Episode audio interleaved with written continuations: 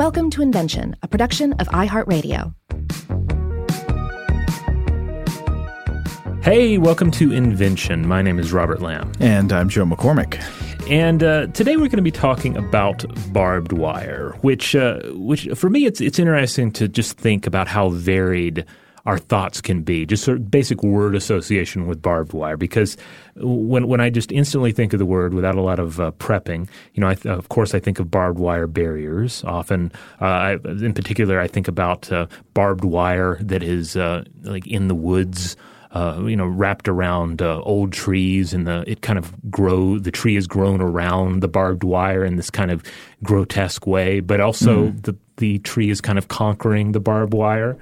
Uh, so I think of that. I, I of course think of uh, metal fences, uh, the tops of metal fences, particularly to keep people out of say industrial areas. You see that a lot in the urban environment, and then of course I think about its use in, say, Hellraiser horror films, you know, uh, Event Horizon, or uh, of course the, the, the violent stunts that you see uh, perpetrated sometimes in professional wrestling. I definitely assumed there was a pro wrestling angle that yeah. led you to this topic.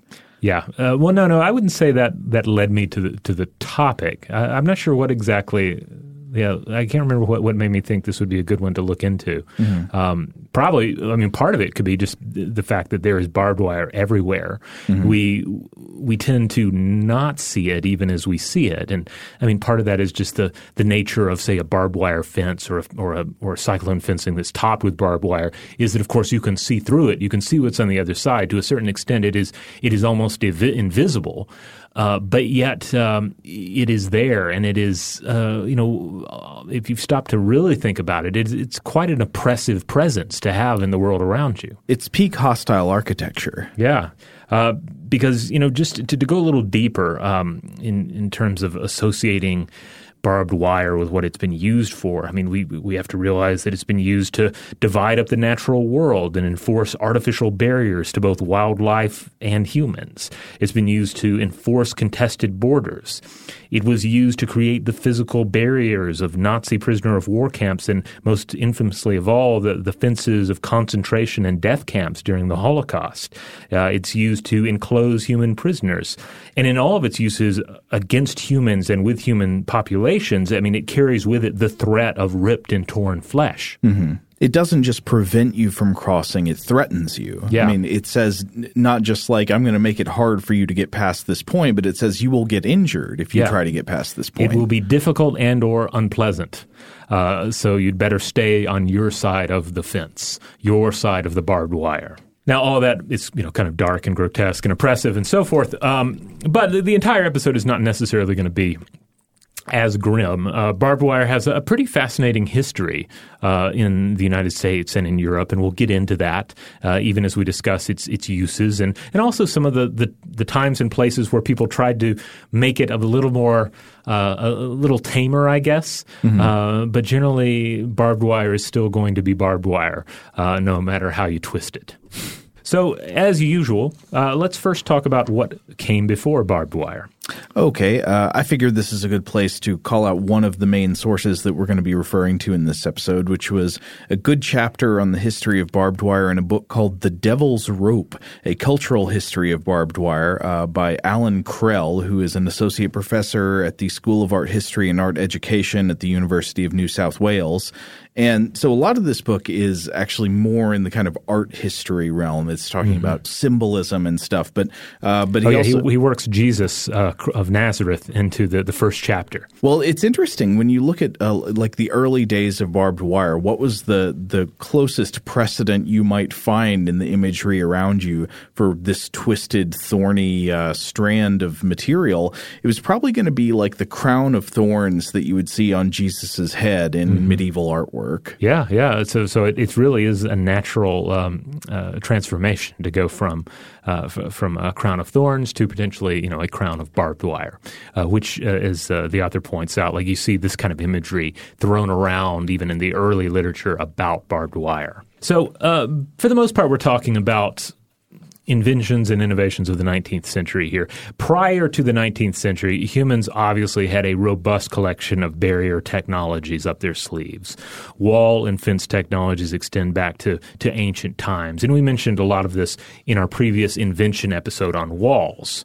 Among the earliest known defensive walls are the ancient uh, walls of uh, Mesopotamia, specifically those constructed in the 21st century BCE by the, by the Sumerian rulers uh, Shulgi and Shusin. Uh, and uh, of course, this would refer to the earliest like territorial border wall we can yeah. find evidence of. Now, like if you're just talking about defensive walls for like castles or towns or buildings, that's much much older. That's going to go back many centuries. Yeah, and as for fencing uh, itself, it is in the construction of fences as opposed to full on walls.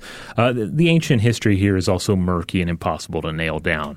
I was looking at old fences in archaeology by Arne uh, Einarsson, presented at the 84th annual meeting um, of the Society for American Archaeology, and the author points out that fences are just a prominent feature of most cultural landscapes, and that they frequently play into land division and on-farm grazing management. Mm-hmm. Uh, so you know, it, it, stands to reason that we can we can roughly, I guess, think of fencing as a product of the agricultural revolution. But on the other hand, nomadic herdsmen seemingly made use of animal pens and essentially fences as well in their temporary settlements. So it really goes back far in human history. There is no, you know, no individual person or culture we can point to and say, "Hey, they came up with fencing." Yeah, and I think when you go back farther into history, most fencing is going to be for the control of animals mm-hmm. rather than for the control of humans. Yeah, you're talking about just mild barriers to make managing your your various domesticated animals a little easier. So uh, let's fast forward a bit, uh, all the way to 19th century CE, America and Europe.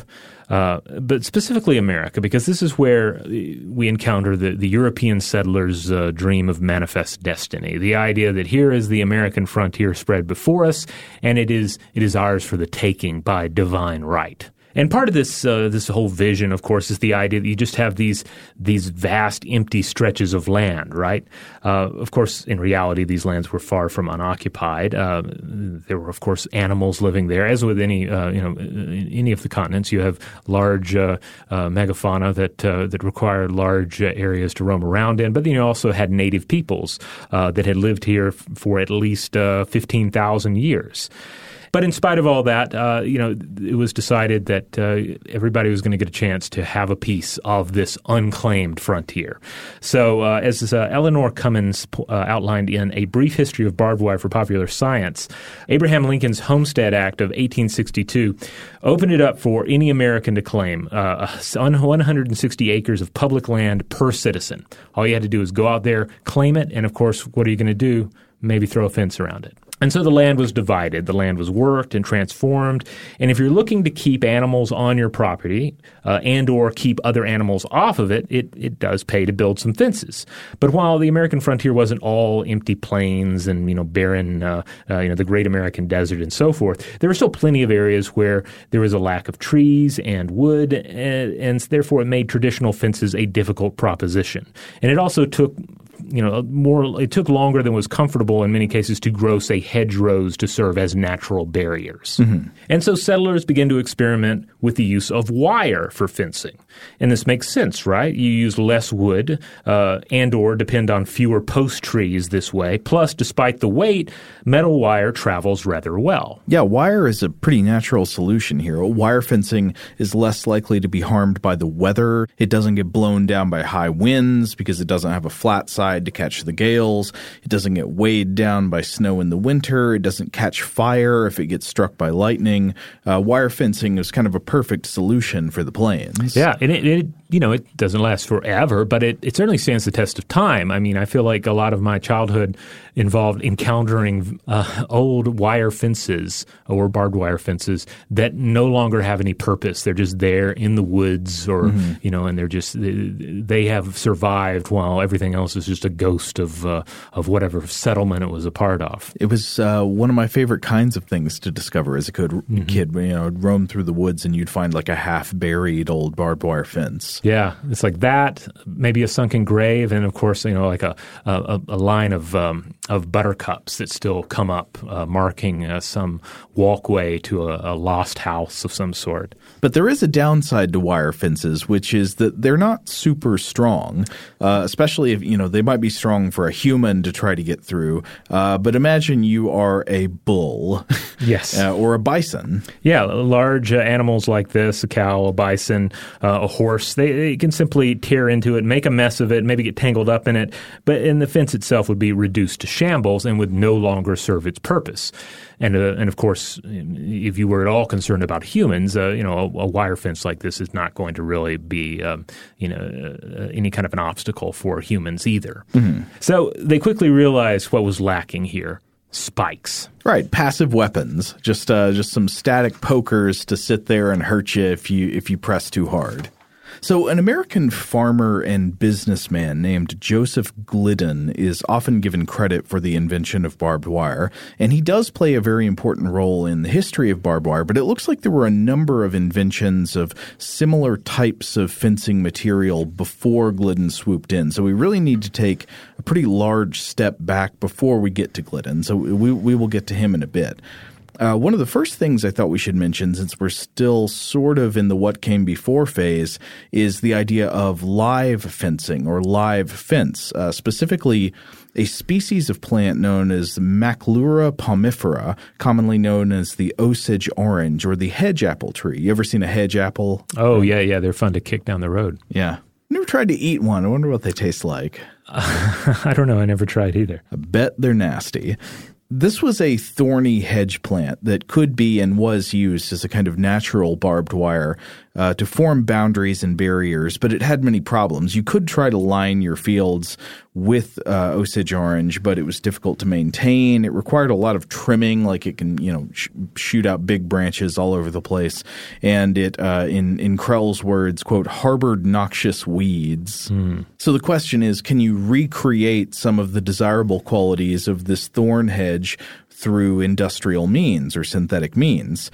And despite the historical association between barbed wire and the American ranchland frontier, it seems that a number of French inventors preceded the Americans. Uh, there were at least two French patents on barbed wire that came before any patents in America, and then another one that came before most patents in America. So let's let's look at France for a second. Right now, now I will point out though that Krell doesn't seem to think that there's necessarily any connection between the French and the American inventions. They seem right. to have came up come up with these independently.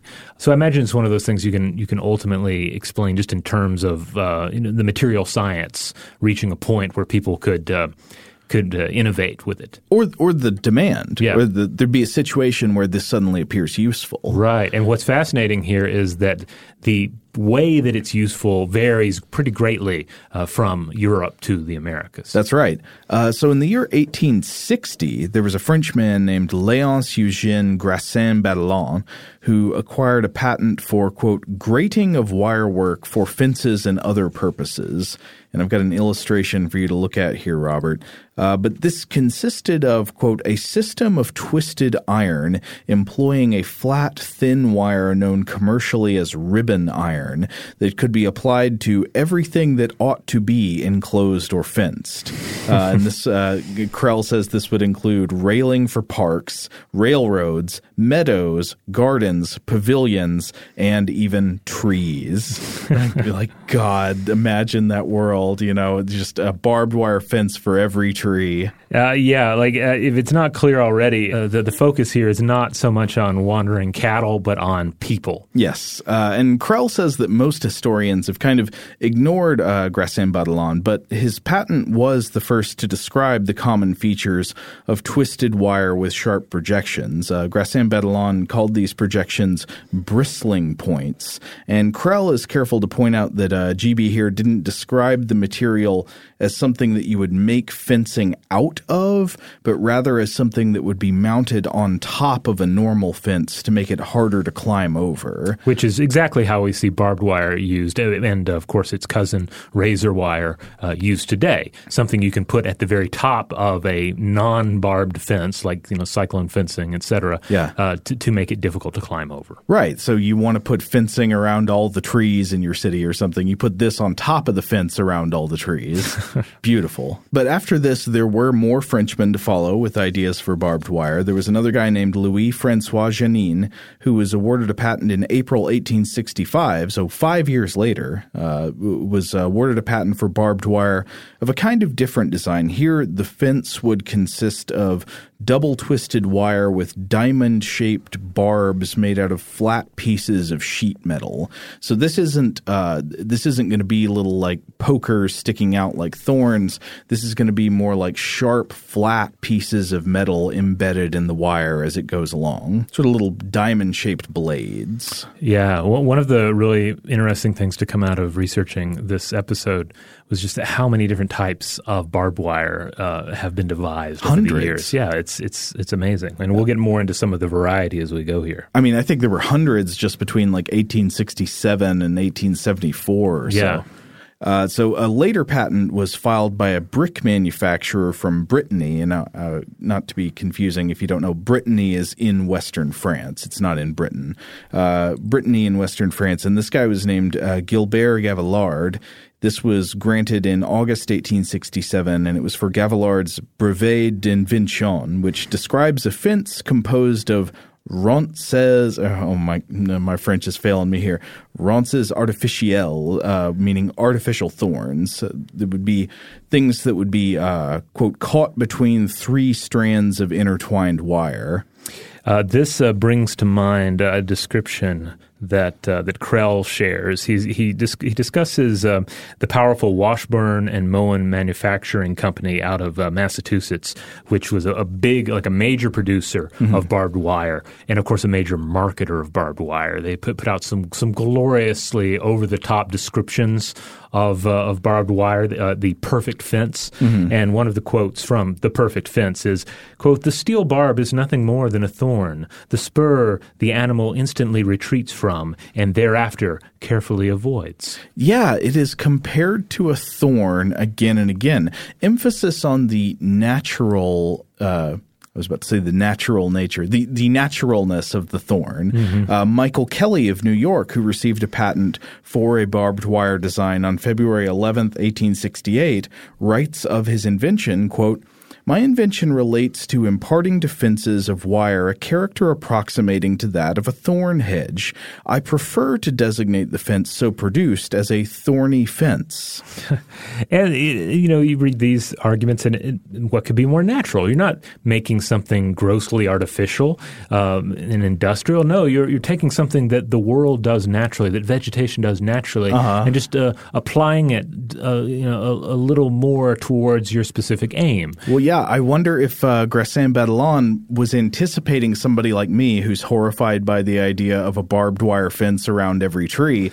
Because when he's talking about his proposal for tree guards, he writes that they, quote, may be of double ribbon wire, which allows the addition of small wire points. And when these ribbons are twisted together, the wire points bristle in every direction and form spikes imitating thorn branches. He's just saying it's like another part of the tree. It's just like a plant. Yeah, you could well imagine him today saying, "Naturally, trees grow upward and uh, and reach towards the heavens. Uh, why not also help transmit uh, wireless signals for our telephones?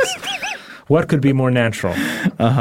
But it's funny. I mean, uh, and we're not even really brushing the surface of all the different marketing materials and patents and uh, and advertisements and everything that described barbed wire as a thorn. Right. They they were obsessed with this idea that it's just like a thorn bush. It's just like a briar. And I wonder if, and I wonder where a lot of these comparisons are coming from. I think some of it must be coming from uh, like uh, trying to make it seem more humane, more natural, less like some kind of gross metal claw that's invading your environment. Right, and then uh, some of the the literature too is really just pressing just how um, cultured it is, how essential it is to have fencing. Mm-hmm. That fencing is the thing that separates us from the savages, right? Uh, which you know, as um, as Krell points out, is just you know steeped in the language of uh, of of, of um, you know European colonists. Yes, and Krell also shows these advertisements from the time that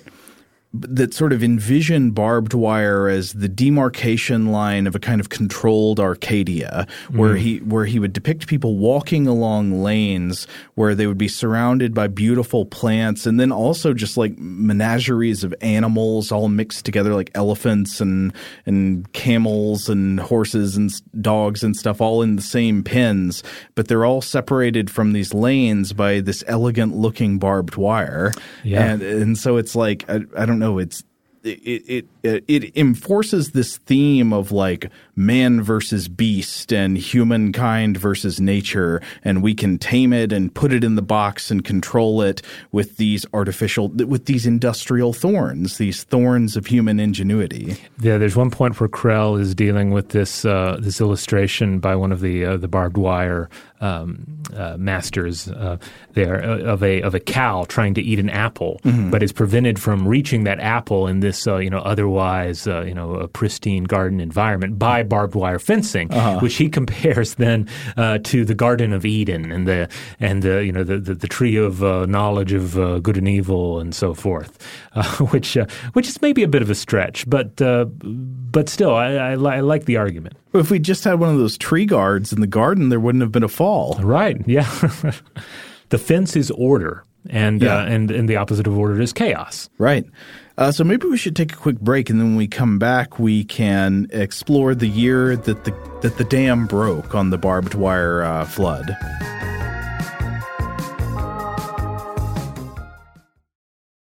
All right, we're back. So, uh, as we mentioned earlier, you had the the Homestead Act of 1862 that really opened up the the American uh, the Great American Desert, and uh, it's in the wake of this that we begin to to see this this real uh, this real rush, right? Right. Uh, it seems that something happened around the year 1867 because that's the year that a ton of barbed wire patents began popping up in the United States. We mentioned that the first patent was in France in 1860. There was another one in 1865.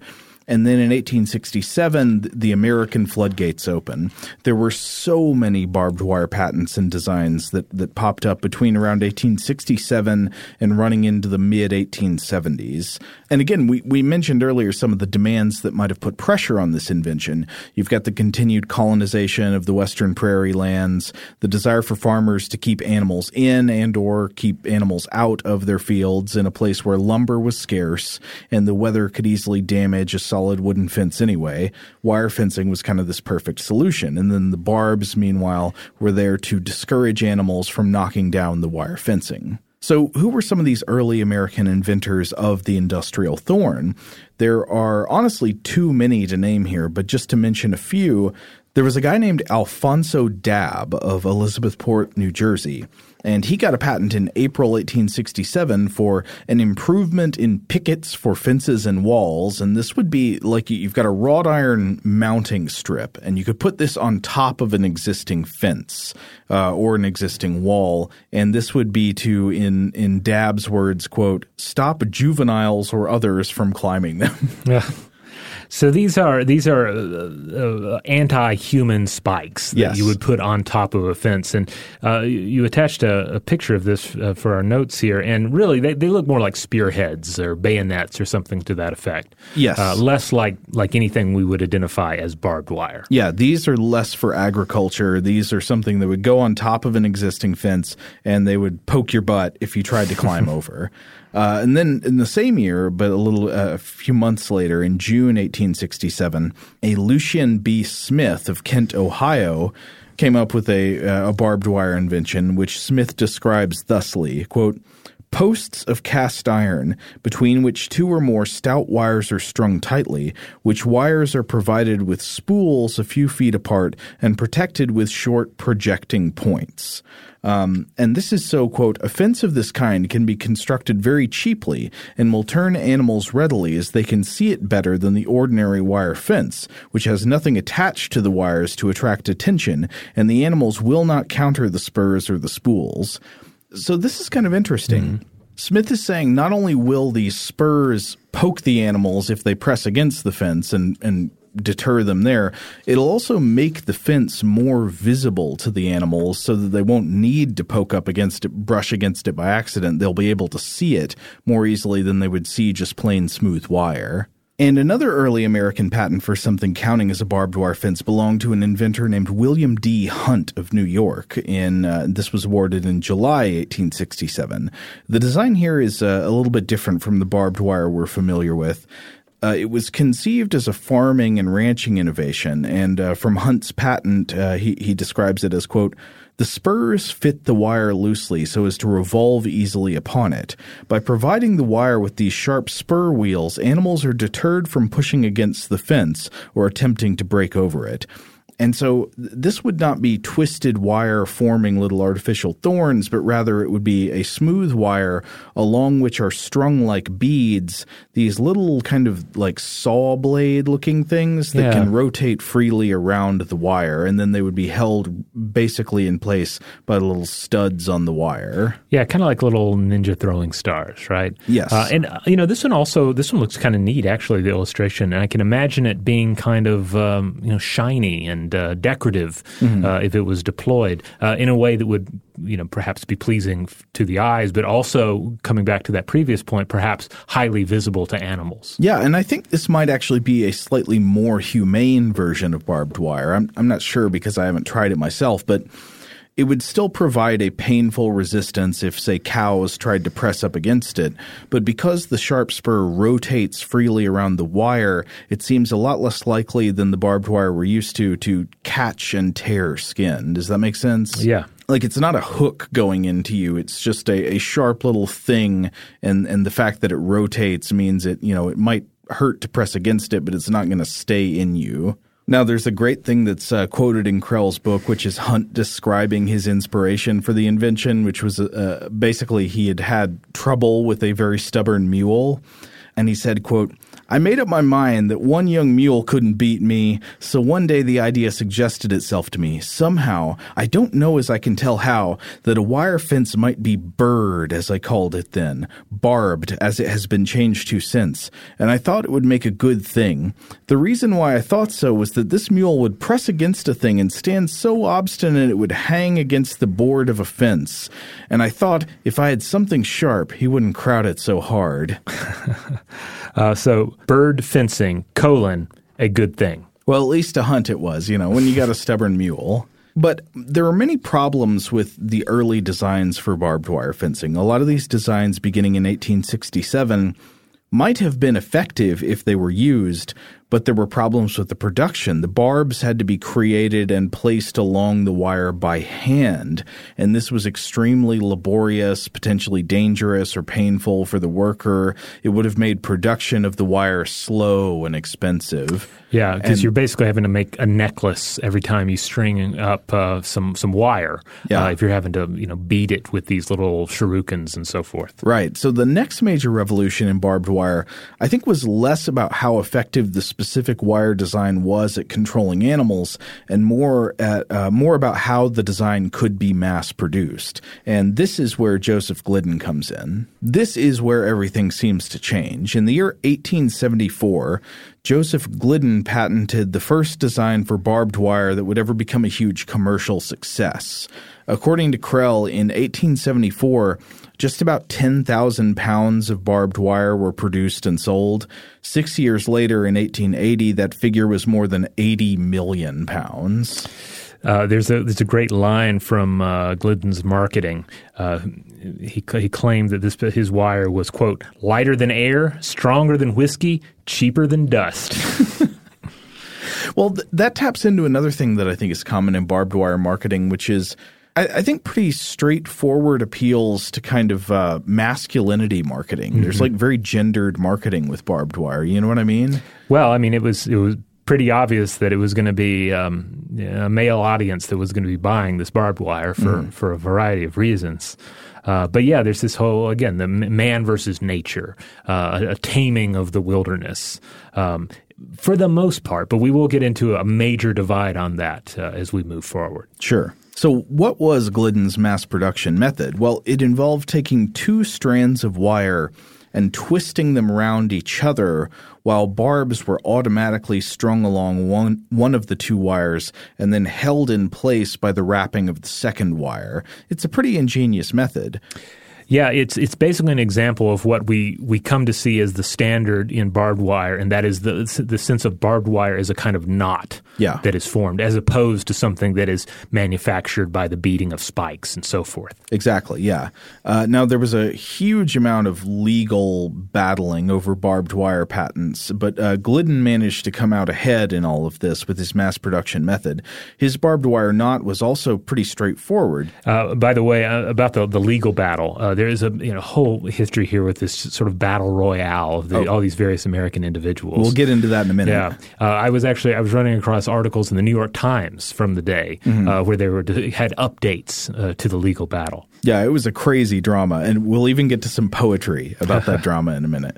Uh, now, there's another interesting fact here, which is that uh, th- there are some versions of the story that point out uh, uh, Joseph Glidden's wife, Lucinda Warren Glidden's role in this. Apparently, Lucinda helped Joseph figure out the process that would set his barbed wire apart. Uh, so first, Glidden used his wife's hairpins to twist sharp points that he tried to attach to a piece of straight wire, but like many other barbed wire inventors before him, he came across a problem, which was that the hairpin barbs kept slipping down the length of the wire. They couldn't be held in place.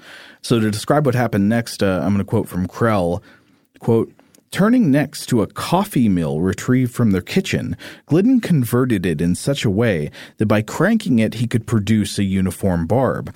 The problem of the sliding barbs was finally resolved when he hit upon the idea that a second wire might secure them if it were twisted around the first.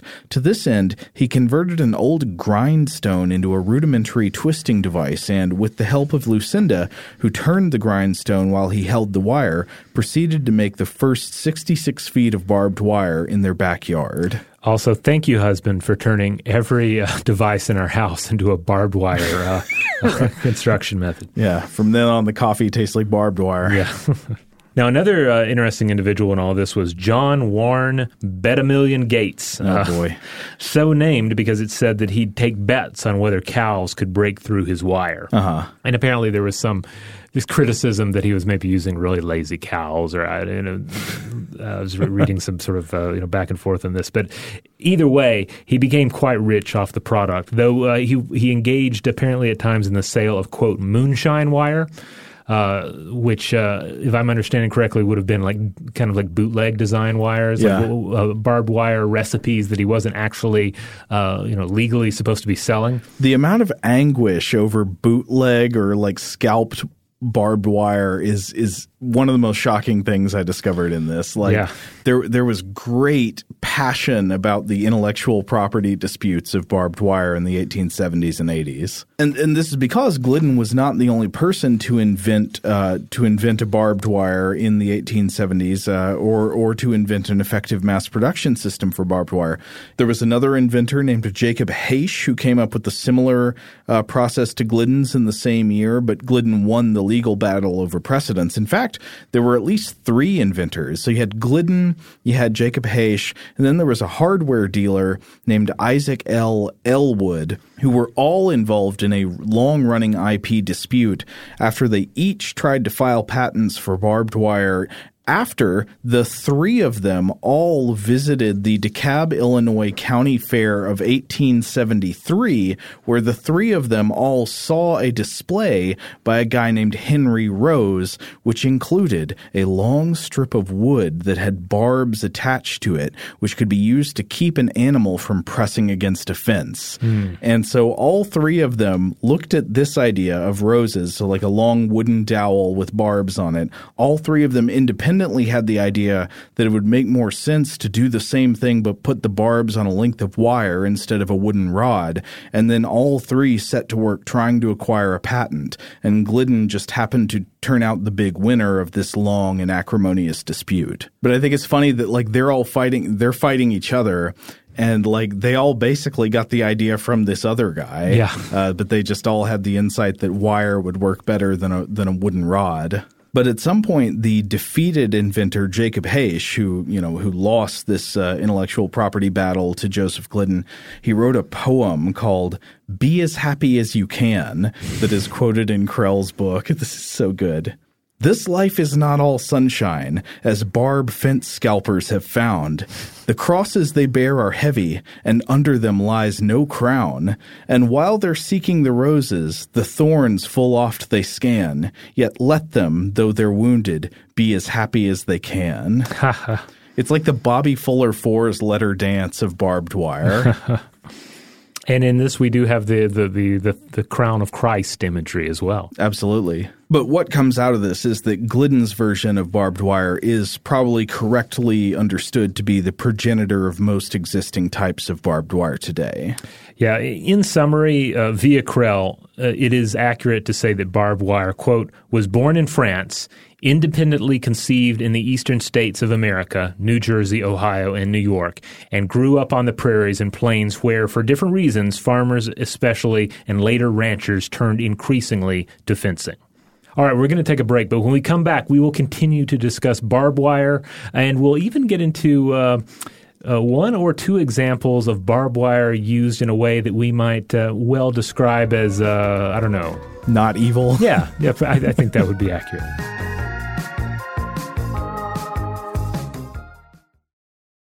All right, we're back. So there are again many different varieties of barbed wire, and and one book that is that is often mentioned in uh, in writings about the history of barbed wire is a book that was published in 1977 titled "The Bobbed Wire Bible." That's bobbed, B O B B E D, by Jack Glover, published in 77 and I think earlier as well, but I think maybe the edition I was looking at was from 77. And it contains illustrations of 734 different steel barbed wire knots including things like Scutt's wooden block and uh, the Shin Round Line lock barb. uh, and uh, I, if you if you can find a copy of this or just find some images of pages uh, uh, from this book, it's pretty fascinating because they're they're neat little illustrations and it just really drives home the diversity uh, that went into envisioning all the ways that you could create a barb out of uh, out of uh, metal wiring. It's amazing how much human imagination went into lengths of wire that can hurt you. Yeah.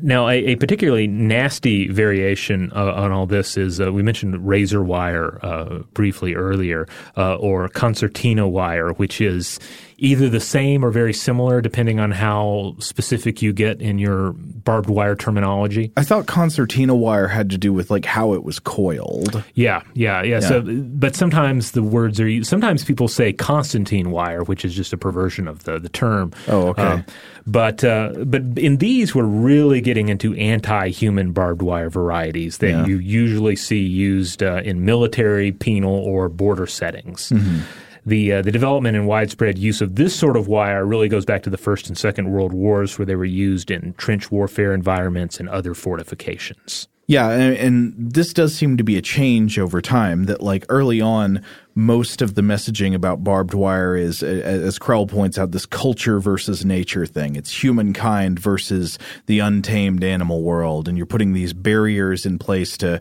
keep the animals in or keep the animals out. Especially over the course of the 20th century, barbed wire is it takes a much darker turn, and we see it more and more deployed specifically for uses on humans to keep the humans in or to keep the humans out. Yeah, absolutely. Now, one uh, we mentioned earlier about like masculinity and the marketing and acceptance of barbed wire. Uh, one huge fact of the American West was that while farmers were very much in favor of barbed wire, cattlemen were not. Because what does it do when you start throwing up miles and miles of barbed wire fencing? Well, it disrupts the open grazing lands, uh, and uh, it prevents cattle and horses uh, from uh, from moving around freely, or you know, from cow- prevents cowboys from moving a herd across uh, uh, great distances. And on top of that, cattle and horses could get pretty messed up in barbed wire. I mean, that's that's one thing that is often kind of skimmed over in in the marketing material is that is that yeah this stuff can really cut up an animal and or a human and uh, and and put them in some pretty you know put them in dire shape. Well, I think that specifically a lot of the early advertising was trying to be misleading. That's why it kept emphasizing the thorn thing. Yeah. It was I think it was trying to suggest your animals will not get hurt. You know, Right. it, they they will just uh, you know it will just deter them. Yeah, it's just we're just strategically deploying something that they would otherwise encounter naturally. Yeah. but that's not really quite the case. Um, so cattlemen did not really take kindly to barbed wire for a very long time. Uh, it was uh, also apparently decried by Texans as not only cruel and alien to the culture of the open range, but also, uh, as um, as Krell points out, quote, a Yankee scheme to benefit the industrial North. Okay. Which I don't know. I mean, you can um, you can certainly understand that point of view, right? Because look at some of the places it's coming from. So some of the birthplaces of the barbed wire industry. You could easily see it's like, well, this is some stuff that's made up north, and they're bringing it down here, and they're just selling it to all these farmers, and it's just cutting up our land. And so uh, this is a, uh, this is like a whole part of um, of uh, you know sort of Wild West history. I guess I didn't wasn't that familiar with, but cattlemen would would sometimes get fed up with it, and they'd go and they'd they just cut down like miles of barbed wire fencing, sometimes as part of masked gangs working at night. And these masked gangs sometimes even had cool gang titles. Um, and then the, at first it was illegal fencing, but then they would also use uh, these vigilante powers against legal fencing as well. And in terms of just sort of the humane or inhumane aspect of barbed wire, you had varieties of more humane barbed wire designs that were rolled out. The idea being that it would be easier for cattle to uh, to, to be freed from them. Uh, some uh, one variety I was looking at in particular had uh, blocks of wood that were inset in the wire as well. But this ended up not really taking off, and I imagine a big part of it is that it's just more manufacturing required, uh, either on the industrial end or on the farmer's end, and therefore it just wasn't uh, wasn't picked up. Easier to stick with the crueler product in this case. Also, Krell points out that the use of barbed wire against humans and animals led to a micro industry of barbed wire uh, liniments and antiseptics, such as silver pine healing oil or Dr. Cox uh, liniments and antiseptic, among others. Uh, basically, like, you know, kind of snake oil esque ointments. They may have done some good. Uh, Put the healing power of Dr. Cox's on your barbed wire. Yeah, but- your animals will be healthy as ever. Exactly, but I mean, it really shows you like there was there were enough people and animals getting cut up by this stuff that there was a like a side industry of selling specialized ointments to deal with all those cuts to humans and livestock. Yeah, totally. And as long as we're talking about the cultural impact, I mean, obviously, uh, barbed wire, I think, came to be seen as one of the most iconic technologies symbolizing the brutal conquest of, of the North American continent from uh, from the native peoples who lived there. Yeah, yeah, this is where apparently the name uh, the Devil's Rope comes from. That Yeah. was one of the um, uh, the names for it uh, that was used by the native peoples of North America. Some of the Plains tribes called Yeah. it Devil's Rope. Yeah. Yeah, and, and speaking too of the um, of the pre-colonial. Um, uh, you know, West. Uh, it was not only humans and domestic herds that were impacted, but also the American bison, which, of course, more famously suffered from overhunting, uh, hunted to the you know the brink of extinction. But also, this ever-expanding use of barbed wire also cut them off from vital grazing and watering areas. So while the story of the invention of barbed wire is an interesting one, it's hard not to be left. Uh, I don't know when you just think about the impact of this technology, left with a, a pretty depressing uh, landscape. Yeah, yeah, it, and it it does literally make a landscape look depressing. Uh, at least the more you think about it, it's like again, barbed wire is something, especially if you've grown up around it, you can you can take it for granted, especially if it is not used so much against you. You, you know, if it's used sort of if it's used against livestock Yeah. or against um, you know people in an, an outlying group that you are not a part of. Perhaps you can you can be blind to its impact as well. But um, yeah, for, for the most part, it's um, it's not an invention that I would really classify in the good category. Uh, however, uh, there are a couple of examples of, uh, of, of uses for barbed wire, uh, both of which surprised me. Uh, the, the first of which is that while barbed wire couldn't transmit a signal as well as traditional telephone wire, which is you know insulated copper wiring, uh, you still saw this case in the early 1930s, where rural farmers were some of the early adopters of this new technology of uh, t- you know, telephone lines, and for a few years they would they were actually using barbed wire wire uh, because they had to build out their own telephone collectives, and uh, without access to easy access to all that insulated copper wire, they had access to the to the barbed wire. They just string the barbed wire instead. Uh, which is which is interesting. Wonder what this call sounded like. Well, pro- probably pretty rough. Probably ju- just just clear enough to get by. Um, and then this was like just a few years before then it was uh, replaced, and, mm-hmm. and also at that point the farmers were no longer required to string their own wiring. Now, a more surprising use, uh, though, uh, was is uh, uh multiple cases I came across of uh, in which barbed wire has been used for science. Um, so uh, you have a great many studies that utilize strands of barbed wire. Usually, it's like a single strand to study bear populations. So basically, what you have is a situation where researchers will use single strands of barbed wire to obtain fur samples from wild bear populations for DNA testing. And this also entails baiting them a little bit, which, uh, according to Tom uh, Dickson of Montana Outdoors, this would be a bottle that contains, quote, year old, a year old fermented mix of cow blood and fish guts, mm. which to a human is pretty disgusting, but to a bear, Mwah. Nice, worth checking out. So um, yeah, this is this is fascinating. So the idea, of course, is not to to hurt the bear and really not even necessarily to, to like scrape into its uh, skin, but to catch some of its fur, this ample, you know, fur armor that uh, like a black bear uh, has on its body. Mm-hmm. So the, the bear will come to check out the bait, and when it does so, the um, uh, the barbs on the barbed wire will, will catch some of the fur and pull it free, and then researchers are able to use that fur uh, and you know, look at the DNA and use it to understand uh, you know the, basically the shape of wild bear populations. So we can at least we can put that then another check under the positive uses of barbed wire uh, in in world history, a way of uh, caring for bear populations. I like it. Yeah, but that's all I have. Sorry, it's just those two. That's, uh, those are the only examples. Uh, there, there well, it's a, also fun to play with. Is it barbed wire? Uh, kind of. I don't know. When I was a kid, were you like a backyard wrestler? no. what were you playing with? No, no, no, not not for its. I don't know. It was just like kind of cool to like whip around and stuff. Oh well, I guess. Um, I don't know. It, well, it, it's fun to play with in the same way that like a good stick's fun to play with. Well, you know, I don't. Here's the thing: I do remember like kids when when I was a, a, kid in Newfoundland, Canada. The other kids, the older kids, the dangerous kids, were into. Um, two things.